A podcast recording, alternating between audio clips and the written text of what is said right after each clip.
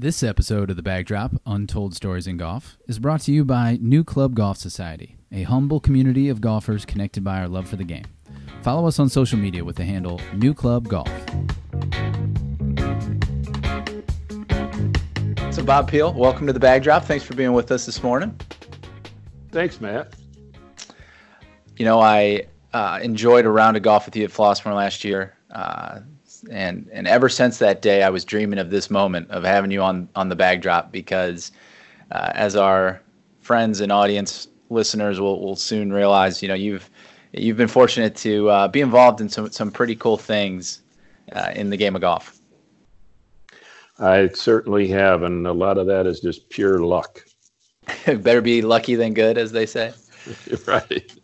Right. Uh, I, I kind of want to start things off with um, your your dear friend Mike Keiser, and and kind of hearing where did you guys uh, first get introduced? When did you guys meet? Okay, well, Matt, uh, we met about uh, a little over 35 years ago uh, in um, uh, Chicago. Um, we started out a relationship. Uh, I became one of his financial advisors. at that time, I was with Merrill Lynch. And around that uh, relationship, we de- developed a friendship. Um, and uh, then uh, around that, uh, Mike Keiser, strangely, was ne- not a member of a club in Chicago, in the Chicago area. He is raising a young family with his wife, Lindy. He was very engaged in the sports and the school programs of his four children and uh, there just wasn't time. He did have a seven o'clock tee time on Saturday morning, for which he headed out of you know, the city between five and five thirty a.m. to go to the range, have breakfast, and play one of the Cog Hill courses in Lemont, and um, uh, was back was done by ten or ten thirty, and back home for lunch and little league and soccer and whatever else was done. So I came along our friendship developed at a time when he was considering joining a club. And uh, a good friend of mine who had initially introduced him to me uh, suggested I take him out and play Butler. And I said, uh, be delighted to. And at Butler National in Oak Brook, which hosted uh, 17 Western Opens, now called the BMW. Um, and uh, he, we, he ultimately joined his business partner, Phil Friedman, uh, also joined within a year or two of Mike. And uh, so the friendship grew um, as golf buddies and as uh, uh he is a client. And, um, and then, it, then he started his quest to do his homework uh, and find out where the best links golf uh, courses were in the world on his own traveled uh, to Scotland, to Ireland, to uh, Australia, to New Zealand, to Tasmania. And uh, at about 1989, he decided that he wanted to build his own course in New Buffalo, uh, Michigan. So he hired uh, an architect by the name of Dick Nugent, and there wasn't enough property there to do 18 holes. So he told Dick Nugent, he says, I've been, I've been to Pine Valley. I, he became a member of Pine Valley as well. I think he still is. And um, he said, I want a, uh, I want a, I want a course that looks a lot like uh, Pine Valley. You have a sand-based piece of property here. And so Dick Nugent, who also designed Kemper Lakes and several other courses, um, designed the course. Uh, turned out to be the only nine hole course in the history, I think, of Golf Digest top 100 rankings that made the top 100 as a nine hole course. Um, so that's how it started out. And from there, uh, the quest began in his mind uh, from being very well traveled and having the experience of being a hands on person with Dick Nugent designing uh, the Dunes Club in New Buffalo, Michigan, what he might want to do to bring links golf to the United States of America. So that will bring you that far in the beginning of our relationship. Yeah, and that that journey, that that mission of his, um, you know, it's it's timely for members of New Club right now. We have a book club, and this prior month's uh, book club read was the book Dream Golf. And so as I'm I'm reading it, the whole time I'm thinking about Retail Bob, uh, because you are mentioned in this book. You are one of the original retail golfers, and and and I want to dive into that experience. I think that's where I'd like to spend the majority of our our conversation. Uh, let's start where what was the first recollection you have of Mr. Keiser mentioning the band the, the project out in Bandon? Uh, it was in 1993.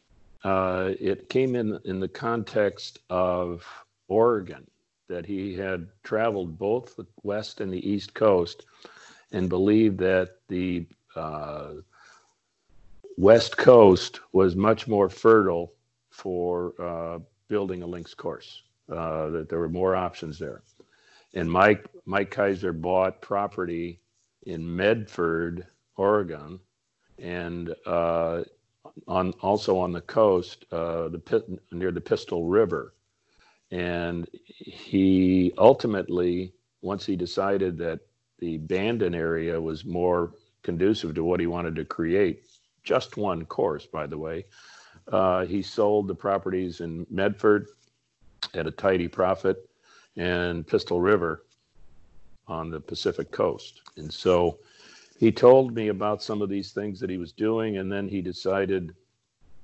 to hire an architect who had never done any, uh, had never been responsible for designing a, a complete course layout. And he said, uh, I want you to come out to Oregon with me and see this patch of land that's covered with Scottish gorse, but happens to be on the Pacific Ocean and uh, so that's that's how it got started. So David McLay Kidd was hired to do that, and uh, Mike knew that he had never done one before. Uh, as I mentioned, Mike is very hands-on. Uh, pretty much everything he touches, uh, whether it's business, uh, philanthropy, um, and golf golf course resorts and developments uh, he's been pretty much the same way very methodical, very intelligent, very thoughtful. Um, and uh, you could see it. So in the book, Dream Golf, which was written by Steve Goodwin, the, the first edition and the second edition, when Old Macdonald's was added into the copy, um, Mike had uh, basically uh, eight eight in, individuals walking a rough, very rough routing of the first course at Bandon called Bandon Dunes. And um, we were in blue jeans and Timberlands and and kind of all terrain vehicles, uh, uh, listening to what uh, David McClay Kidd wanted to accomplish in the first course. And on a hole by hole basis, uh, in person, walking each hole. And it was hard to envision because still, even with the routing, 95% of the ground was still covered in 8 to 15 feet tall Scottish gorse. And of course, I'd never done anything about helping someone uh, with a project like that. And uh, so what happened was uh, for three or four days, we, we sort of trudged around the routing. We listened to David McLay Kidd, who has had a very, very thick Scottish brogue at the time, and a number of us had to ask him to say things over so we understood it. And in the group, there was uh, friends of Mike from the East Coast, from the Midwest, uh, at various handicap levels. And there's a chapter in Dream Golf entitled "So, what do we think?" So he literally asked each and every one of us that were on that trip as retail golfers, or I would call call us also avid amateur golfers, what we thought of each hole's layout. You know, uh, in uh, and Kidd had made it a point uh, to position the the routing of the holes so that uh, they would all, there would be uh, north, south, east, west directions, so that the wind would play different uh, roles in how one would look at a hole uh, for the first 18. And uh, Mike's intention was, and he he stated this, and he stuck to his guns, is that he says, I don't want one signature hole which back in the uh, 80s was very popular. Oh yeah, you've got to see the uh, you got to see the 17th hole at Sawgrass, or you got to see the 16th hole at uh, Cypress. He said, I want 18 great holes. Why? Because there's nothing going on here, and this is clearly, and if you build it and build it right, they will come. So we had a responsibility as uh, retail golfers uh, to you know, be on the ground floor and give candid advice. And I don't know really uh, if there's any person in my lifetime that I could say is a better listener than Mike Keiser because he would ask us individually on each hole, "Hey, what do you think? Uh, hey, Bob, you know you're uh, you're an 11 handicap or 12 handicap. How does this hole set up for you?" you hit the ball 220 or 225 off the tee. If this is a dog left, the architect is saying positioning but bunkers here um, and uh, a green complex that has these characteristics. What do you think? And he would ask the single digit guy, and he'd ask the high teen guy, and he'd ask the low 20 handicap guy. And uh, we would tell him, um, gee, you know, I wish we could move this green a little bit closer to the ocean or I wish we could put a dog leg here if that's what the architect thinks he could accomplish and agrees with. So we ended up, um, after three or four days, uh, trudging through Scottish Gorse with David McLay Kidd and Mike Keiser as the owner, uh, wanting to create a wonderful link style course on the Pacific Ocean that would get people to leave wherever they were from, New York, Chicago, uh, you name it, uh, and come there and want to play it. You know the the retail golfer or the avid amateur golfer core that you guys had assembled. You know, I I love the theme of that throughout the book. You guys are involved in in many chapters, uh, most prominently in so what do you so what do we think chapter, which was fantastic. But uh, but I'm curious, uh, what was what did the full crew of retail golfers look like? Uh, did you guys all know each other? Do you think some people were selected for specific reasons and in areas of focus? Um, even yourself, why, why do you think, uh, you know, Mr. Keiser, other than being a, a very close and trusted friend, what, why do you think he selected you as as someone to participate in this group? Well, it was. Um, I'll come back to that, but uh, it was a very eclectic group from the standpoint of backgrounds. Uh, one one gentleman uh, was a, a, a, college professor uh, who was a friend of Mike's uh, from uh, I think it was Bard College. one individual was in the Navy, a colleague of Mike Keiser, who was an officer in the Navy. Alex Hamilton, he he was selected because it's basically friendship and a trusted relationship uh, uh, and mutual respect uh, and really wanting to hear what those two fellows had to say. His business partner, Phil Friedman, uh, who was very sharp and was also Mike's uh, college roommate, was on the trip. Um, we had a superintendent uh, from a Midwest club who was very good at advising Mike and uh, David McLay Kidd on some ideas on layouts and uh, agronomy. Um, uh, there was an investment banker who was very close to Mike Keiser, who was uh, about a 12 handicap, uh, Dennis Grabo. And uh, he was certainly an avid amateur golfer, and he was also a member of Butler National with Mike and I and Phil Friedman and um, and then we had uh, Howard McKee, who was not a golfer, He was a uh, uh, he was with Skidmore, Owings, and Merrill, and he was the one that McKee's Pub was named after there at the uh, lodge. And he, he was very, very environmentally orientated. And he was able to assemble or create a strategy to help Mike acquire the land from various property owners without having the land prices go through the roof. And uh, so we all played different roles. And just as an aside, uh, and I think he's mentioned in the book, the caretaker for the land before it was bought was a very, very colorful gentleman by the name of Shorty Dow. And Shorty was with us as well. Shorty was a, a uh, veteran, a Navy veteran who uh, resided in a trailer with his lovely wife, who was an Amway uh, salesman, sales saleswoman, and uh, he he was a caretaker, and that meant he had a shotgun, and and he protected the property from people that were strangers that shouldn't be on there.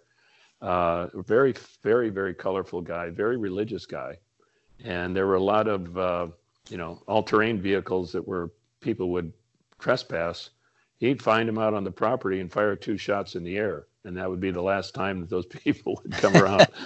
But uh, anyway uh, so we all were from different walks of life different uh, backgrounds but we were all friends and we were we were all avid amateur golfers uh, bordering on addiction. So he knew that uh, he could get us to be open with him and he asked the questions and we gave him the answers and sometimes he didn't like the answers but he said i appreciate that. I'll take that into consideration.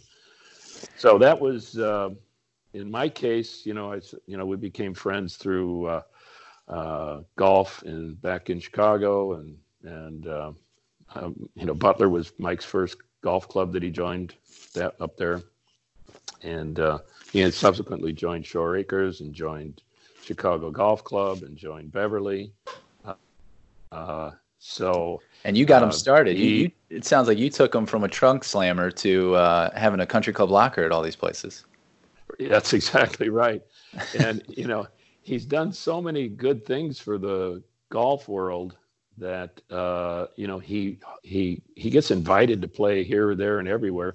And he says, "I I just finished a member guest at Cypress, and I'm so happy they didn't ask me to join because I've got, I've got so darn many golf courses right now. So, but he has, you know, in Pine Valley, and and of course he owns the Dunes Club in New Buffalo, Michigan, which is exquisite. And if have you had a chance to play it, Matt?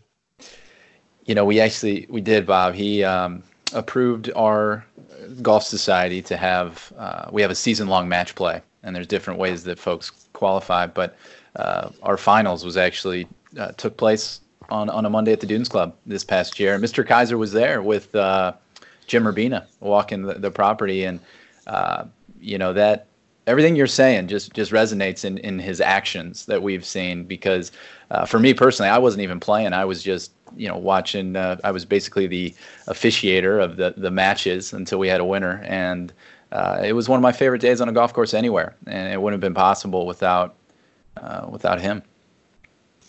Yeah, well, uh, so you've experienced it, and uh, you know, for a starter course, you didn't do so bad. The, interesting bad thing, at all. The interesting thing for your listeners is, albeit it's a nine-hole course, you you know, Matt, you know they change the pins twice a day.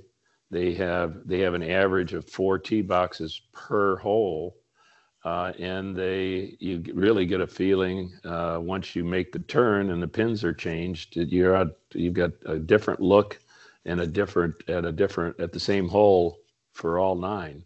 And uh, uh it makes it a very entertaining and challenging place to play. Yeah and, and you know from our standpoint too i think one thing that's very uh, important about it is that you know it's kind of an homage to the original Scottish game and and being able to maintain you know very high quality uh, golf uh, under simple means. And and you know we've gotten to know their superintendents, their assistant superintendent, and that you know they, they do things there very differently than a lot of private clubs uh, in the area, and and produce a fantastic product for their members. Um, and you know the clubhouse is is basic, it's simple, it's it's everything you need and nothing you don't, as I like to say. And I think uh, more of that is is going to be important for for our game here in, in this country. Yeah, yeah. He's uh, Mike is a minimalist. Uh, you know, he likes the uh, enjoyment uh, and the focus of the experience to be the golf course. And uh, you know, you can come in. You know, you can come in just like they have at uh, Sand Hills in Nebraska. You can make the turn, and they'll have a hamburger for you. and and for many years, it was done by the head pro, and then you're back out for your next nine and uh, you know nothing fancy, but it turns out everything is great. Yeah, right. Now, uh, going back to Bandon, there was a story I, I, remember you telling us last summer on the golf course about the placement of the clubhouse. Uh, would you mind sharing how that went down? Well, yeah. Uh, you know, we were out there on that trip the first time, and uh, I, I've been out to Bandon now 29 times, and actually I'm going out for the U.S. Amateur, which will make 30 in August of this year. And the first, you know, when we, we did the the routing exercise with David McLay Kidd, uh, we had a uh, uh, a challenge that we needed to have 18 great holes, and um, that meant that if we were to vote on each hole one at a time. Uh, anything less than an average of eight on a 10 was not considered great. And so after we finished uh, the 18, uh, and the, the architect David Kidd had a flip chart, and uh, uh, one of the evenings we had a dinner downtown in downtown Bandon. We all voted on each hole, and um, and when we did that, uh, uh, 14 of the holes came up as eights, nines, or tens uh, on a composite, but several, I think four did not. And Mike says, Well, we're staying around here another day and we're going to go back out and uh, look at those four holes and suggest changes to the architect. And the architect uh, will, will, will weigh in and then we will revote and as it turned out, uh, we the changes that were made that the architect David McLay Kidd accepted uh, were were implemented, and we ended up with 18 great holes. So we just we felt our work was done. We're leaving the property just before we, you know, get ready to turn the ignition key uh, and go back to the airport and fly back to Chicago. Uh, Mike says, "Whoops, we forgot to pick a site for the clubhouse." what is now the lodge. And uh, so, knowing we had to get back to the airport, Mike turned to me and said, uh, Hey, Bob, uh, where do you think we ought to have the clubhouse? And I said, Hey, Mike, that's good. But I think every, isn't everybody going to get to weigh in on this? And he said, No, I just want you to, you know, pick the place. So I said, I actually have an idea for two places. He said, One is, uh, on a high point, uh, uh, which uh, is, um, if for those that have been to Bandon Dunes, it's it's actually about 100 yards from the bag drop uh, uh, toward the entry road, but it turned out that there wasn't enough uh, structure there for ingress and egress for, for bag drop and reception. And the site that it is on was was also uh, I said this would make a great site too. And, and he said okay good. So that's what we'll do guys. Let's get in the cars and go. I said Mike you know don't you want to get these other guys to weigh and he said no no no no. He says I think I think those are two good choices. And I think this one where we're we're a little bit lower and a little bit more uh, able to put roads into and around uh, uh to enter the uh, lodge area we'll go with that. I said, so why did you select me to to help make these choices? And he said, well, I've never seen a guy work the 19th hole better at Butler National Clubhouse than you. So that's why you got selected. So that's that's what that's what happens.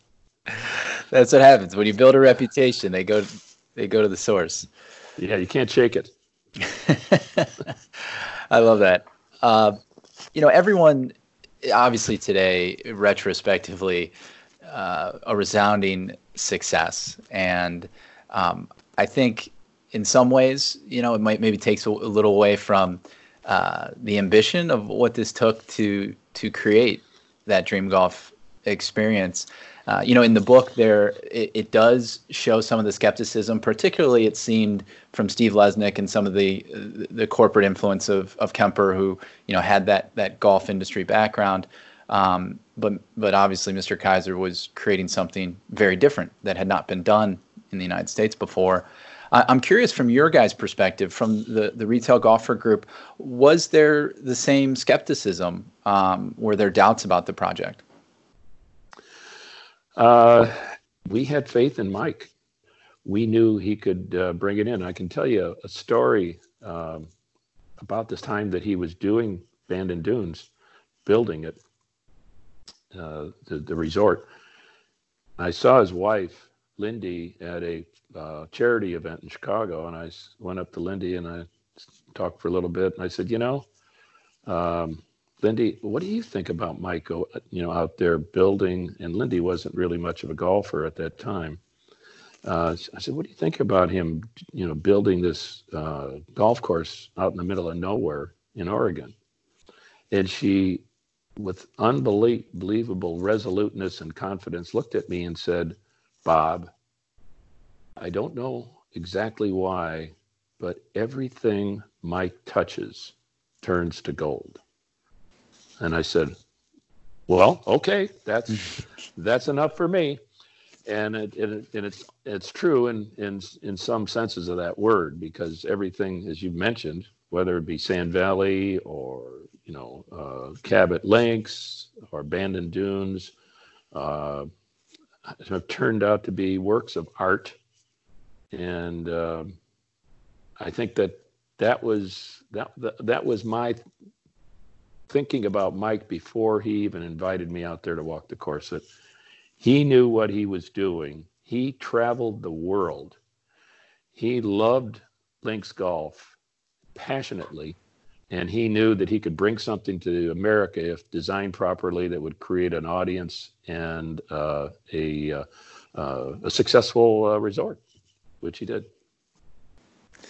You mentioned some of the other Dream Golf properties, uh, Sand Valley, Cabot Cliffs. Now they're working on Cabot Points in St. Lucia. Uh, have you lent your expertise to the retail golfer effort in those new locations? Uh, actually, much less so. Um, Mike uh, actually refined the process uh, for uh, Sand Valley and also for uh, Cabot, uh, both different types of situations.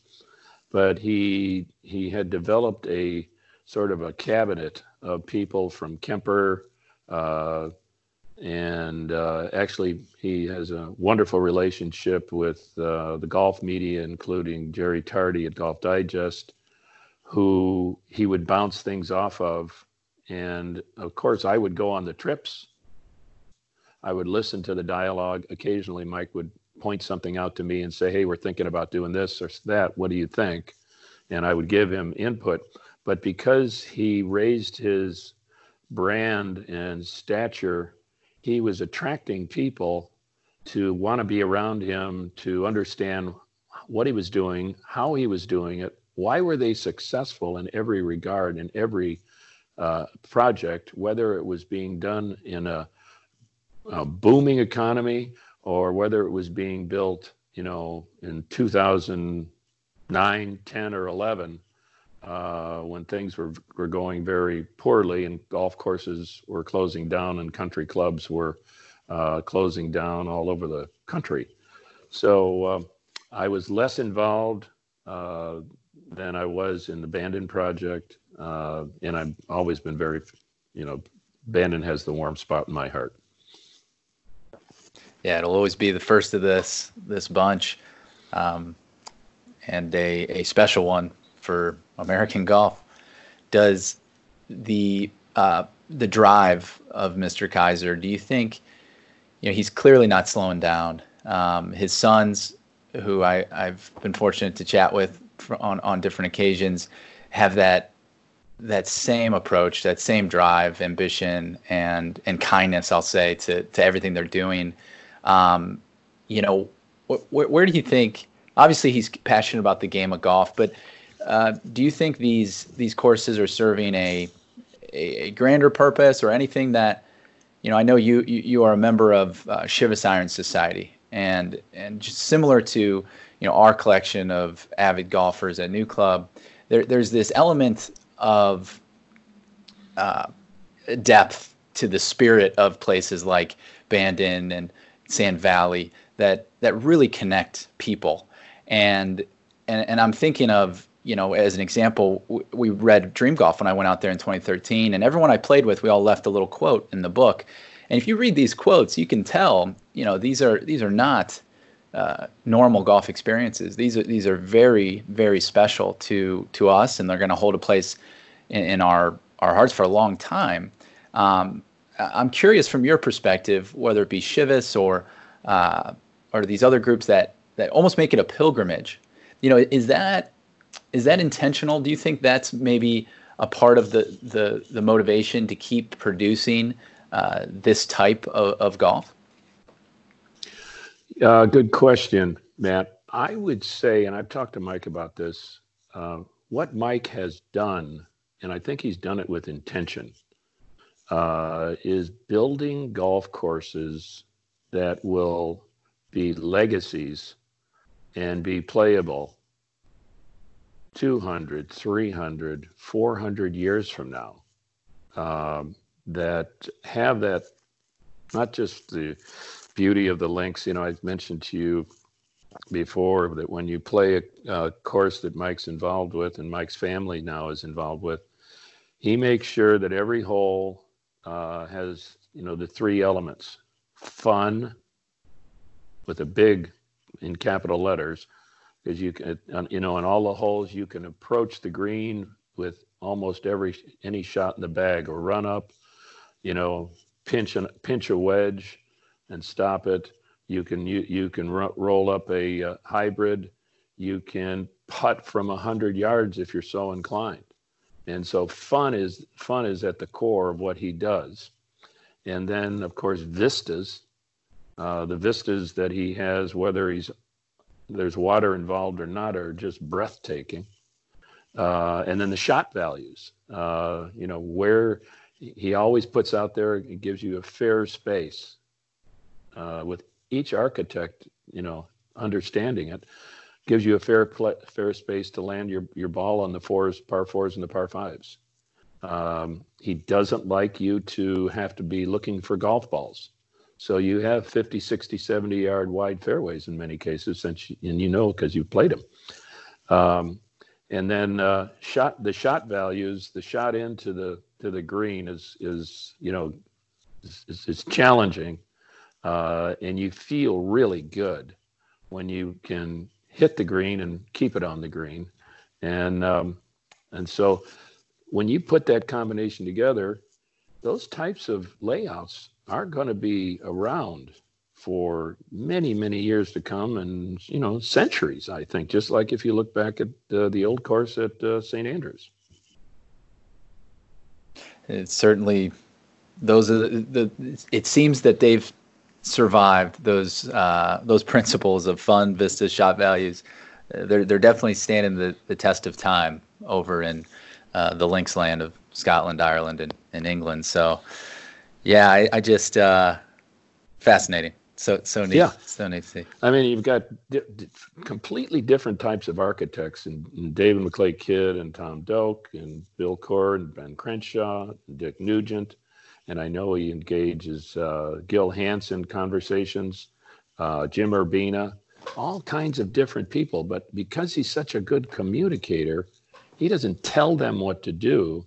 He he says, "This is the experience I want to have when anybody that comes out as a guest at Bandon or the other resorts walks off the 18th green and says, I can't wait to play that again. And darn it, you know, you don't even have to script it. The first timers that I play with and we walk off the 18th at, you know, at Sand Valley or Mammoth uh, or, you know, any of the five courses, uh, soon to be six at uh, Bandon or uh, both courses at Cabot. I got, I want another crack at that. That was really, really fun. And uh, that's that's what he created, and that's what they think, and that's what they say, and that's what they feel, and that's why they keep coming back. Let's talk. Let's talk a little bit about those architects because we we opened up to our uh, our book club channel uh, some submitted questions. I, I just mentioned we'd be doing a podcast about Bandon, and uh, we had a bunch of, of, questions submitted. A lot of them had to do with uh, with the architects. So uh, let's start with David McLay Kidd because uh, I I loved Mr. Keiser's quote about it, it's in one of the chapters about why he hired David McLay Kidd, and I think it was three points. He he was Scottish, so he must know something about golf. Uh, he was young, so he might have to listen to him. And and that number three made me laugh, but it, it really did make sense too, that he could fire him at at any time because he was a new architect. And and I thought about that for a second, and I go, wow, you know, it, it seems harsh, but I love the balance of his optimism, romanticism of you know he, he's Scottish, all the way to mm-hmm. the pragmatism of hey, we, we needed to have control on something so ambitious and so um, so out there that. Uh, what were your interactions with David McLay Kidd? He was obviously uh, new to his own projects. Um, did he seem open to the the retail golfers' suggestions, or or was it really a, a, a conversation with Mr. Keiser? No, no, he was open. Uh, I think Keiser told him to be open. Um, you know, at that time he was in his uh, er, or mid late twenties, and um, I think he saw the uh, the cohesiveness that Mike had with the retail golfers uh, that were his friends, and he listened. Um, ultimately, it was you know, as is anything that's significant, uh, the decision rested with Mike, uh, but he gave he gave the architects latitude to do uh, a routing. He didn't, you know, what do they call it? artistic license? He gave them license with within reason. One of the things that existed uh, with every hole at Bandon Dunes was uh, at least the first 85 holes at Bandon Dunes was um, the grassing of the greens. Uh, one of the one of the things that Mike never wanted to have was a clown's mouth experience where you're putting to a, a, a hole and you end up uh, ball goes off the green into a bunker. Uh, what does that do with fun? It kills it. Um, just like what does it do with fun when you lose a ball? You got everybody looking for a ball. He he takes care of that with wide fairways. So um, he, you know, I've seen him converse with Kidd and Doak and Coore and Crenshaw, and uh, they they get him, and he gets he gets them.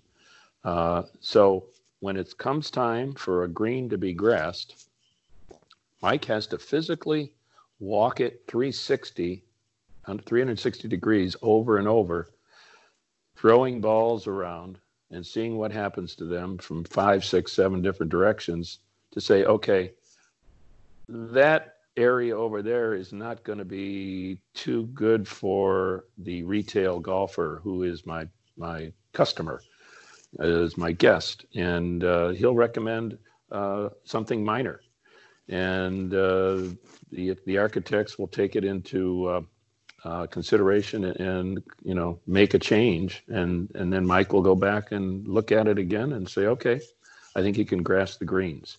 Imagine a conversation like that with Ben Crenshaw. Ben Crenshaw is really the guy that's focused with Coore Crenshaw on the greens and the green complexes as one of the best putters in the world uh, for many, many years. And um, but Ben would listen, and Ben would say, you know, okay, I think maybe we could we could modify that a little bit. And Mike would come back and say, okay, let me know when you're done. And Mike would go out, and, and invariably, they Mike is such a good communicator, they would get him and get what he's saying, and they make these minor tweaks, and and uh, he'd say, okay, let's walk it again and throw some balls around and grass, and then we can grass the green, and that's what happened on all 85 greens, and with you know with those those four guys, Kidd, Doak, Coore, and Crenshaw, they're all different. They're all built differently. Uh, they're all passionate like Mike, uh, but you know that was the grassing of the greens is something that you know it's not like uh, Mr. Rich guy calls up uh, uh, Pete Dye and says, "Hey, uh, you got full discretion. Build me an 18-hole course," and then you end up with something diabolical, and your guests aren't going to return, and they're not going to be feeling really, really fulfilled when they're flying back to Chicago or wherever from Bandon Dunes because they've all had some e- ESPN moments, some highlights where they were able to do something spectacular that that made it so much fun on some of the holes. Did uh, you mentioned Doak and uh, one of our um, submitted member questions here from Tim Shermer? He was curious, you know, that there was he was a young name. He um, clearly was in contention for the first project, but I, but I, I think the book even said he was more uh, controversial at the time to go with. Was I, I, would have to imagine, and just knowing, listening to Tom Doak on on many other podcasts, um, that he's a very opinionated guy, and and, he has his his strong beliefs. And I, I was curious if the interactions with uh, with Tom were uh, more challenging in a way, or or just just different? Yeah, well, um, different from David McLay Kidd, who you know Mike said he could fire him. Um, Doak was uh, not as uh, receptive to comments by the retail golfer, by the amateur, uh, avid amateur. Uh, in fact, sometimes he was insulted. Um, and I had uh, I had a I had a hole on Pacific Dunes that you know drove me nuts. Um, I believe it was the uh, the sixth hole, which is a uh, uh, par three, and uh, no, I'm sorry, it was a par four. It was a short par four, about 340 yards, and you hit the ball off the tee down to uh, a landing area on the right, and then you have to have a very precise wedge in, preferably with some spin on it. And if you miss the green, it it rolls back down to a collection area on the right. Or if you miss it left, it goes into a bunker on the left that has a 40 foot high lip. And uh, the green was so small. And uh, one time when I was uh, uh at, a, at an event on the opening of uh, a course out in Colorado called uh, Ballyneal, I talked to Tom after I ended up playing the 18th hole and we're walking back to a trailer, which is was a temporary pro shop. And I said, Hey, Tom, you know, that's sixth hole on Pacific uh, at par four. Yeah, yeah, I know which one you mean. I said, hey, you know, have you ever thought about, you know, tweaking the green a little bit, making it a little bit larger so that the average 15 handicap golfer would have half a chance to hit the green and have it stay on? And we had about a hundred yard walk from the 18th hole there at Ballyneal to the trailer where I was going to buy a shirt. And I put that there and I put that comment out to him. And he looked at me and didn't say a thing for a hundred yards. What he was saying, I think, was, look, this is not your business. Uh, I, will I'm the artist. I'm the architect. I'll do it the way I want to do it.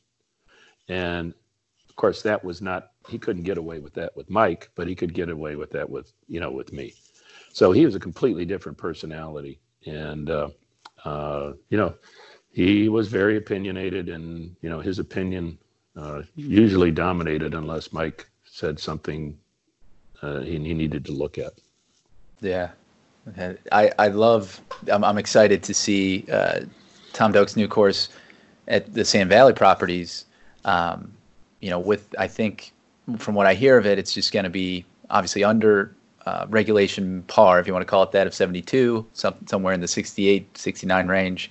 for uh, for the par on the on a scorecard, but um, I, I, know he, he's he's bold, you know, and I think the guy will take risk, and I'm sure working alongside the, the Keiser family, it's going to be something special. And and I was blown away with David McLay Kidd's um, Mammoth Dunes from from the standpoint, and I'm sure this is the intention of so many of the conversations you guys had had at Bandon.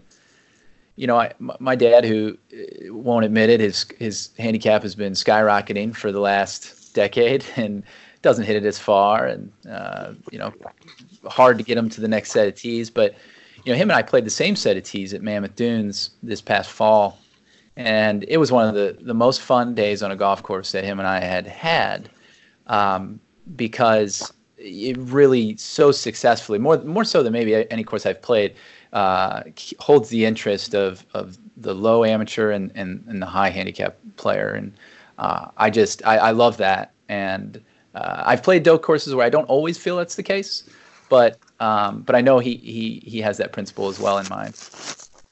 Yeah, and uh, David McLay Kidd, you know, I walked the course with him and Mike a couple of times, and then I walked the course uh, with uh, David McLay Kidd and uh, young Mike Keiser. Um, and the Mammoth course is, besides from being Mammoth, is a lot of fun uh, for all levels because of the size of the greens. So, like if your dad uh, usually hit four to five greens per round, here he's hitting nine or 10. And he may have some long, long lag putts, but he's hitting greens, and that feels good because you know what it's like when you hit an approach shot and your next move is to grab the putter out of your bag uh, versus, okay, I got to take two wedges, I got to take a putter, you know. And so he accomplished it. And what he said consistently David McLay Kidd was I'm building a course here, designing a course here that defends against birdie. Now, all of the classic architects like to have a uh, their their uh, their mandate to be building a course that defends against par. So when you put a track together that's defending against birdie, you know that the retail golfer is going to love a lot of that experience. And uh, so uh, I think that uh, uh David McLay Kidd nailed it. And, uh, and, and yet, with the same fun aspects that you have at Bandon, Bandon Dunes course that he designed, where you can get to that hole in a number of different ways, uh, depending on the wind, depending on the, the terrain, uh, you know, and whether there's a run up area or not a run up area but it's you know the you know the, the mammoth course is is one that you leave the 18th hole and you can't wait to come back and play it again. Bingo. That's what mike wants. So this has been just fantastic. I mean after having so recently reread dream golf i, I find all this fascinating. We could go on for hours but um, maybe i'll get into some uh, quicker, shorter answer questions for you, just to get a sense of of Mr. Peele and who we're who we're talking to. So, um, let's start with the topic of Bandon. Let's just go with your favorite course out of the four out in Bandon, and you can include the Sheep Ranch if you've already uh, experienced that. Yeah, um, you know the standard answer is you know if you have five kids, which one do you like the best? And you you can't say which one you like the best but I can. I think Bandon Dunes, the first course, I love the other courses, uh, but I think Bandon Dunes evolves. And even when David McLay Kidd came back a year or two after it was originally uh, completed, he uh, did some significant tweaking to the left side of the 16th hole, which is, you know, an amazing hole, you know, oh, yeah. in, an, in an infinity green, but he gave the golfer more places to land the drive than it was when it was a much tighter uh, landing area. So um, there's so many, you know, there's the, the the the five or so out of the last finishing holes are just awesome. I mean, you get uh, the par three uh, 15th, uh, the 14th, which has that big, you know, high mound that's and there's a ton of wind to deal with. And then the 13th, which is a really, really challenging par five, and and 12, the par three, right into the mm-hmm. wind, uh, with a big bunker right in front, and it's a thinking man's uh, hole. I mean, actually, it's a thinking man's course. So uh, I'd have to say Bandon Dunes is my favorite if if I was asked to give a short answer. I like it. What about anywhere? You've been fortunate to play golf all around this this planet of ours. Um, is there a, a, course that sticks with you as as your favorite? Well, um, Mike and I have played a number of what he, he calls hidden gems. You know, these may not be ranked in any of the top 100s with Golf Digest, Golf Magazine, Golf Week, uh, but uh, there are some really enjoyable courses uh, that uh, I I would say three that three that I like uh, are Shore Acres in uh, the North Shore of uh, Chicago. Um, I uh, I like, uh, and I'm going to go back, but I I I, lo- I love Pacific Dunes. Um, if I was, you know, you know, and then I, you know, there's there's probably a couple others uh, for a variety of other different reasons, but Chicago Golf Club uh, CB Macdonald design with all the specimen greens. Uh, and then finally, National Golf Links in uh, uh on Long Island, uh, uh, just outside of Southampton. Those would be the ones that I would immediately say, yes, I'm. count me in. That's a pretty good list. Yeah, those yeah. those are definitely those are nice. Um, how about you know I I got to play with you last summer and I, I mean it. It was really a joy. You know, I think we only played nine holes. You had somewhere to be, but we were playing with our mutual friend, Dr. Joe Parent, and I'm always uh, t- trying to take things from people that um, I enjoy to play with. And there was just some, you know, elements to uh, both your golf game and and um, the conversation that I just I really enjoyed. Uh, but I'm curious for you, who was some of your golfing role models that you've played with, and and tell us why. Oh, okay. Um, well, uh, I definitely enjoy playing with Mike. I played about 250 rounds with him over the last 35 years. And every converse, there's nothing ever that's boring about Mike. He brings things up, uh, whether they're funny or whether it's business or whether it's about what's going on in the world, uh, you know you're always going to have a great walk. Uh, the score is secondary. And uh, uh when you finish and have a pop or two afterwards uh, to reflect, the reflection is, is always very, very entertaining and pithy in, in some regards. So I would say Mike is uh, one of my favorite guys, uh, friendship aside, to spend time with uh, on the golf course. Um, and uh, you know, I would I, have I've played with uh, a variety of uh, other good good friends. Um, there's a there's a gentleman who is the tournament chairman for the uh, BMW, which is in the FedEx uh, Rota uh, at Olympia Fields, a fellow by the name of Mike Bruni, who is a really solid three or four handicap, but he's he's uh, he's a very uh, entertaining, fun, intelligent guy like Mike. And in fact, I put Mike Keiser and Mike Bruni together because uh, I enjoy their company very much, and they're both good friends. Um, and I would say um, there's one other individual that uh, uh, I really enjoy and uh, who I admire, who is a uh, Evans Scholar graduate of the University of Wisconsin from the Evans House, and has been extremely successful in in life and in business. And has made it his business to give back in significant amounts of money and other ways to the Evans Scholarship. Um, and his name is John Verbakel.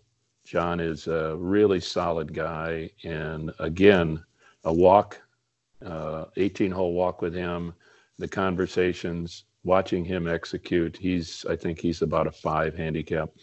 Uh, those three guys, Mike Keiser, Mike Bruni, and John Verbakel, would be my my the guys that I respect, enjoy, and admire. Um, and I can go through a whole bunch of others, but I'd say those two or three. Good company, great company. Yeah, the, Ev- the Evans program has been a big part of of uh, our golf lives here too. We we try to support them uh, in a number of different ways, and uh, they're they're launching a program at the South um, South Shore Golf Course in Jackson Park caddy program, mm-hmm. uh, trying to get that off the ground, and and we're going to try to get. Uh, you you'll appreciate this. Just a, a pre-work, so you know, teeing off at dawn, right as the sun comes up, take a caddy, walk in two hours, two and a half, and get into your desk. Uh, that's kind of the goal, and and give some some kids an opportunity to learn the game of golf and uh, you know carry a bag, make some money. So yeah, great, great program yeah. there at Evans. And Mike uh, Keiser is, you know, he's the uh, he doesn't want this known, but I'll say it anyway. He's the largest living contributor to the Evans Scholarship uh, Fund. He's helped literally thousands of young men and women get full rides to great universities, and uh, he has uh, just made a huge impact. I mean, even in Oregon, he was instrumental in helping uh, the University of Oregon uh, build a uh, a new Evans House where they had no Evans House. Uh, I think they're starting one at Notre Dame too. But uh, he puts his money where his mouth is. Mike was a caddy. I was a caddy. Uh, John Verbakel, of course, is an Evans scholar. He was a caddy. And um, he knows what it's like being on the other side of the bag, and he knows that people don't. You don't start off uh, with the same advantages, uh, and if you can help level the field and make be a difference maker, have an inflection point uh, for some of these young uh, lads that are 13, 14, 15, 16, and want to figure out a way to go to school. You know, Mike has helped so many in so many different ways yeah, and, and hopefully, you know, maybe at this this current time, I know many golf courses have uh, shut down operations, but you know others are still taking precautions and and letting folks take uh, uh, carry their own bag or walk. But but I really hope that walking bug that you know Mr. Keiser has, has started to uh, get more people thinking about it as his resorts are walking only. You know that's how the game was was meant to be played, and and I really hope that uh, through this, people are, are going to start to realize, you know, maybe leave the cart in the cart barn, maybe take a caddy, um, you know, walk. It's it's really my my hope to see more of that. I, I really I think our our game in the, the states needs a lot more of that. Well, yeah, Matt, and you know, of course, across the back of almost every hat that he sells at Bandon, it's it's the slogan is right there: "Golf as it was meant to be." I think that's a, a, good place to to wrap up. Bob, thanks for taking the time to to chat with us today. I know our our members and listeners are gonna really enjoy your your experiences, your perspective, and on a personal note, I I just want to say thank you for your your involvement. You know, I I don't think uh, I would have started NewClub Golf Society as my full time operation, my job, if if I hadn't uh, read Dream Golf in 2013 and, and gone out there and experienced it just because it it had the same connections to links golf that, that I had felt when I was 20 years old, but seeing that that somebody and a group of people had the audacity to to make it real um, because they were so passionate, you know that that has really stuck with me since that time. And um, it, it, was such a pleasure playing with you this past summer, and and just really a treat talking to you today. Well, thanks, Matt. And I got to tell you, I really enjoyed uh, that day with you and our conversation since then.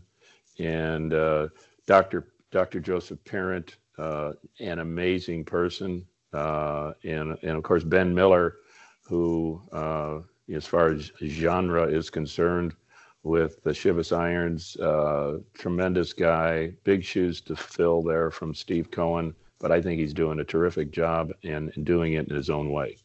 And I appreciate what you're doing with your organization and uh, uh, your audience, uh, knowing what your audience wants and how to find a way to meet those needs.